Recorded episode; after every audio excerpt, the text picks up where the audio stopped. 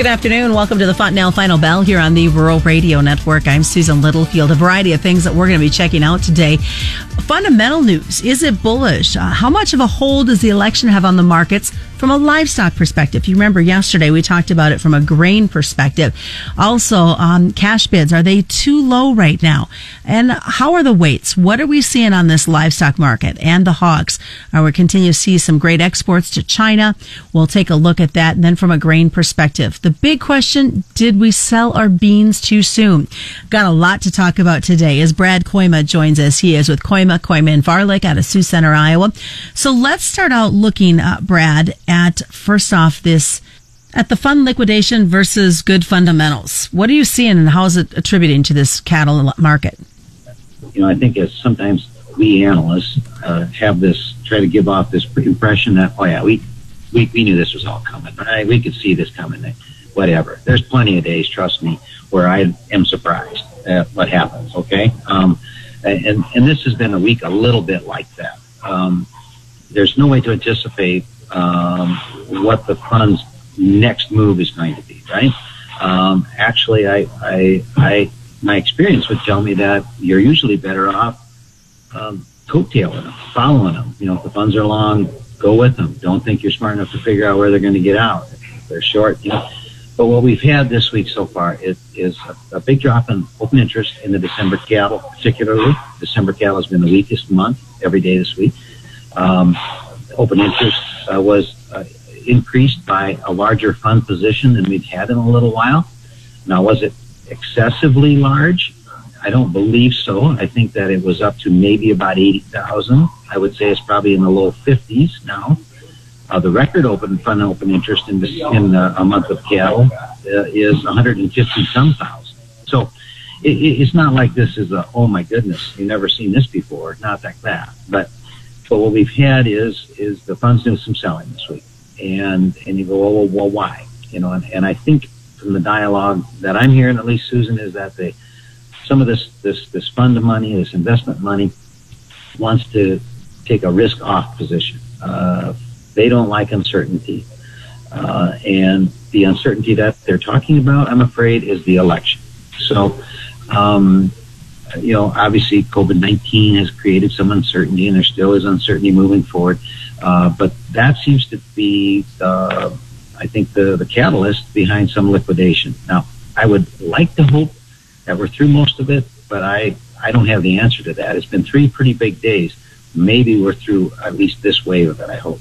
So, how much do you see the election then really weighing on what's happening in the livestock market? Know, that is a great question. Um, I wish I had a great answer. Um, one of my oldest friends in this business who uh, uh, is on the floor, well, he isn't now because of COVID, but um, and I talked about that today at length. And, and you know, I think there's a couple of anomalies. Okay, I mean, if we're really worried that a uh, Biden win um, is super bearish the economy, why is the stock market okay? In fact, the stock market's pretty good. Uh, we're not very far from the eyes of the move on the S&P. I just was taking a look at the chart.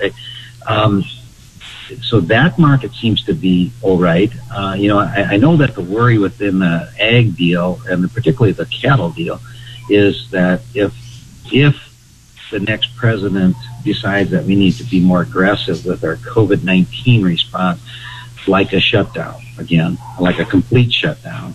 Uh, you know, that we lose a little bit of restaurant trade we have, that we stop the whole presses again, you know, and, and, you know, so there's that worry, I think, that of that uncertainty. Now, you know, the polls all suggest that Biden's going to win, um, and, and that people are selling it because that's what they think.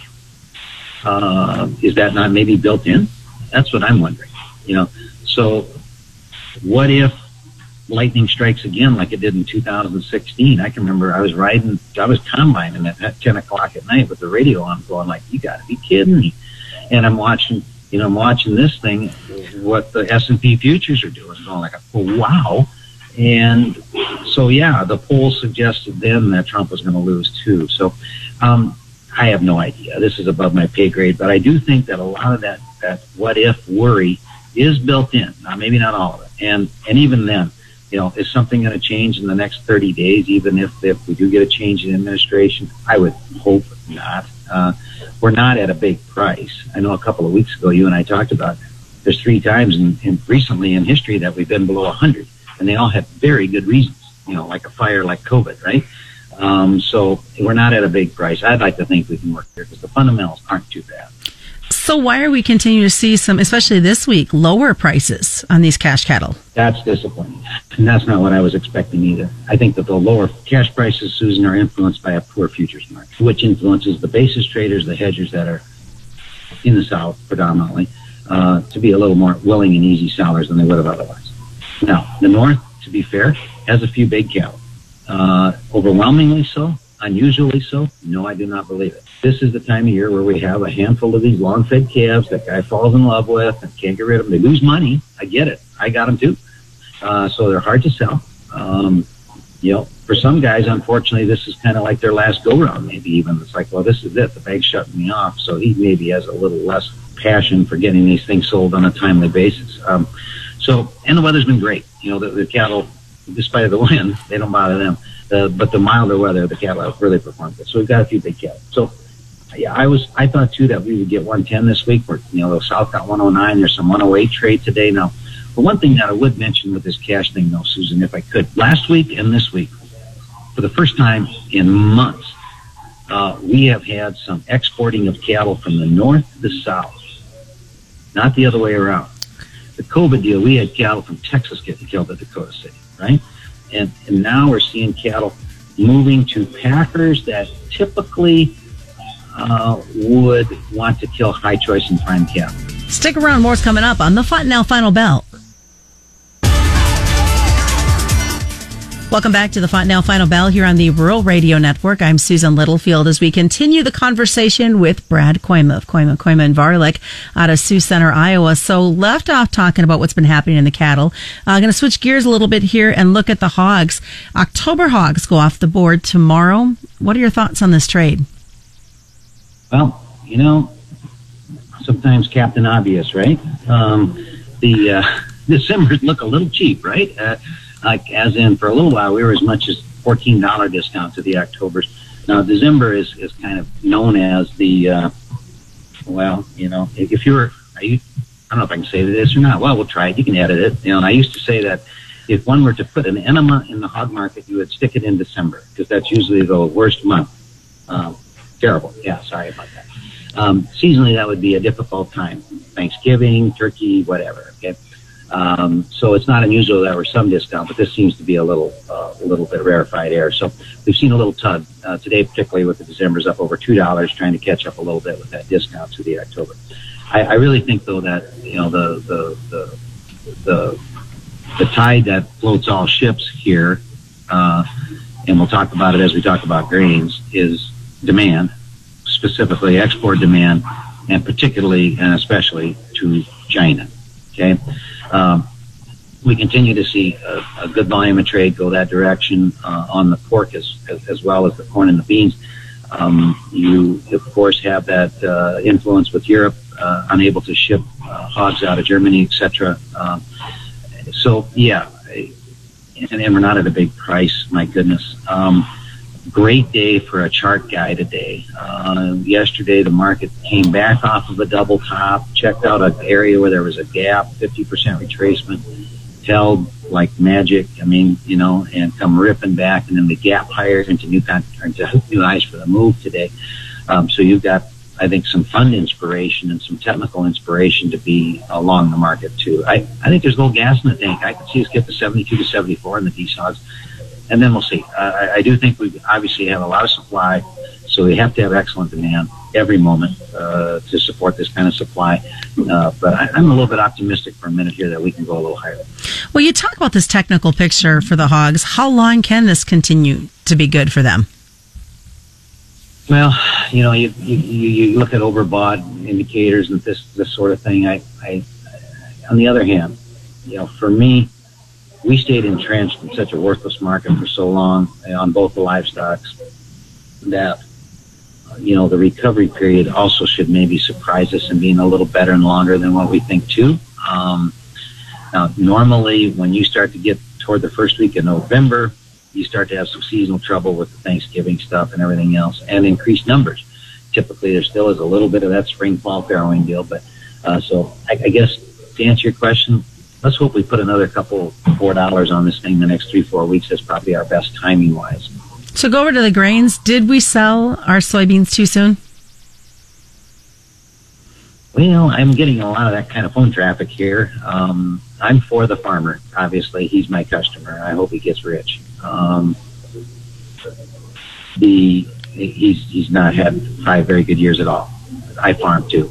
Um, don't take my sarcasm as mean spirited. I'm trying to smile through a bad deal. Okay. Um, the there's an old saying in the business though that grain markets seldom rally while the farmer owns the is the first hand. Um, like it or not, uh, I'm afraid there is some reality to that. Um, you look at the structure of the soybean market in particular, where there's no carry. In fact, there's a discount. July soybeans are less than the November beans of this year. Uh, December corn today, uh, actually, December corn of next year is now discounted to this year's December corn. Um, so the market's kind of saying, well, sell it, sell it, sell it, sell it. Um, and uh, so a lot of customers have done that. I think a lot of the farmers have done that. Um, but what the market's also saying is that the right now demand is excellent, and the supply to feed that demand is not enough, right?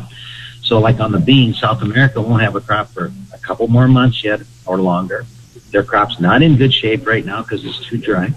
You got, I mean, every other day practically, China's buying corn and beans, and and the market is just grinding through that. What I think is curious too, Susan, is, is the timing. We've had a I don't know about the whole corn belt, but I think generally it has been an easy, trouble-free, weather trouble-free harvest that I can remember. And usually when you get into that deal, you have, oh, harvest pressure, yada, yada, a lot of, you know, right? And, and, and yet the market, I mean, you know, we've just, you know, taken the market. I think the market's a little better than what everybody's giving it credit for. And I think it's mostly because of demand. Uh, and I guess, you know, I would not be a USDA basher, but I, I you know, I, there is still a crowd out there, and I'm one of them that think that last year's crop was completely misguessed, uh, at least on the corn. And uh, you know, we're still finding some of that uh, resulting rally from that. All right, what's the best way for folks to get hold of you, Brad? Call me up 800 358 3047 Thank you so much for having me on. All right, Brad Kooima has been joining us today. Just a reminder, commodity futures and options involve a substantial risk of loss and are not suitable for all investors. That is the Fontanelle Final Bell brought to you by Fontanelle Hybrids and all your local dealers on the Rural Radio Network.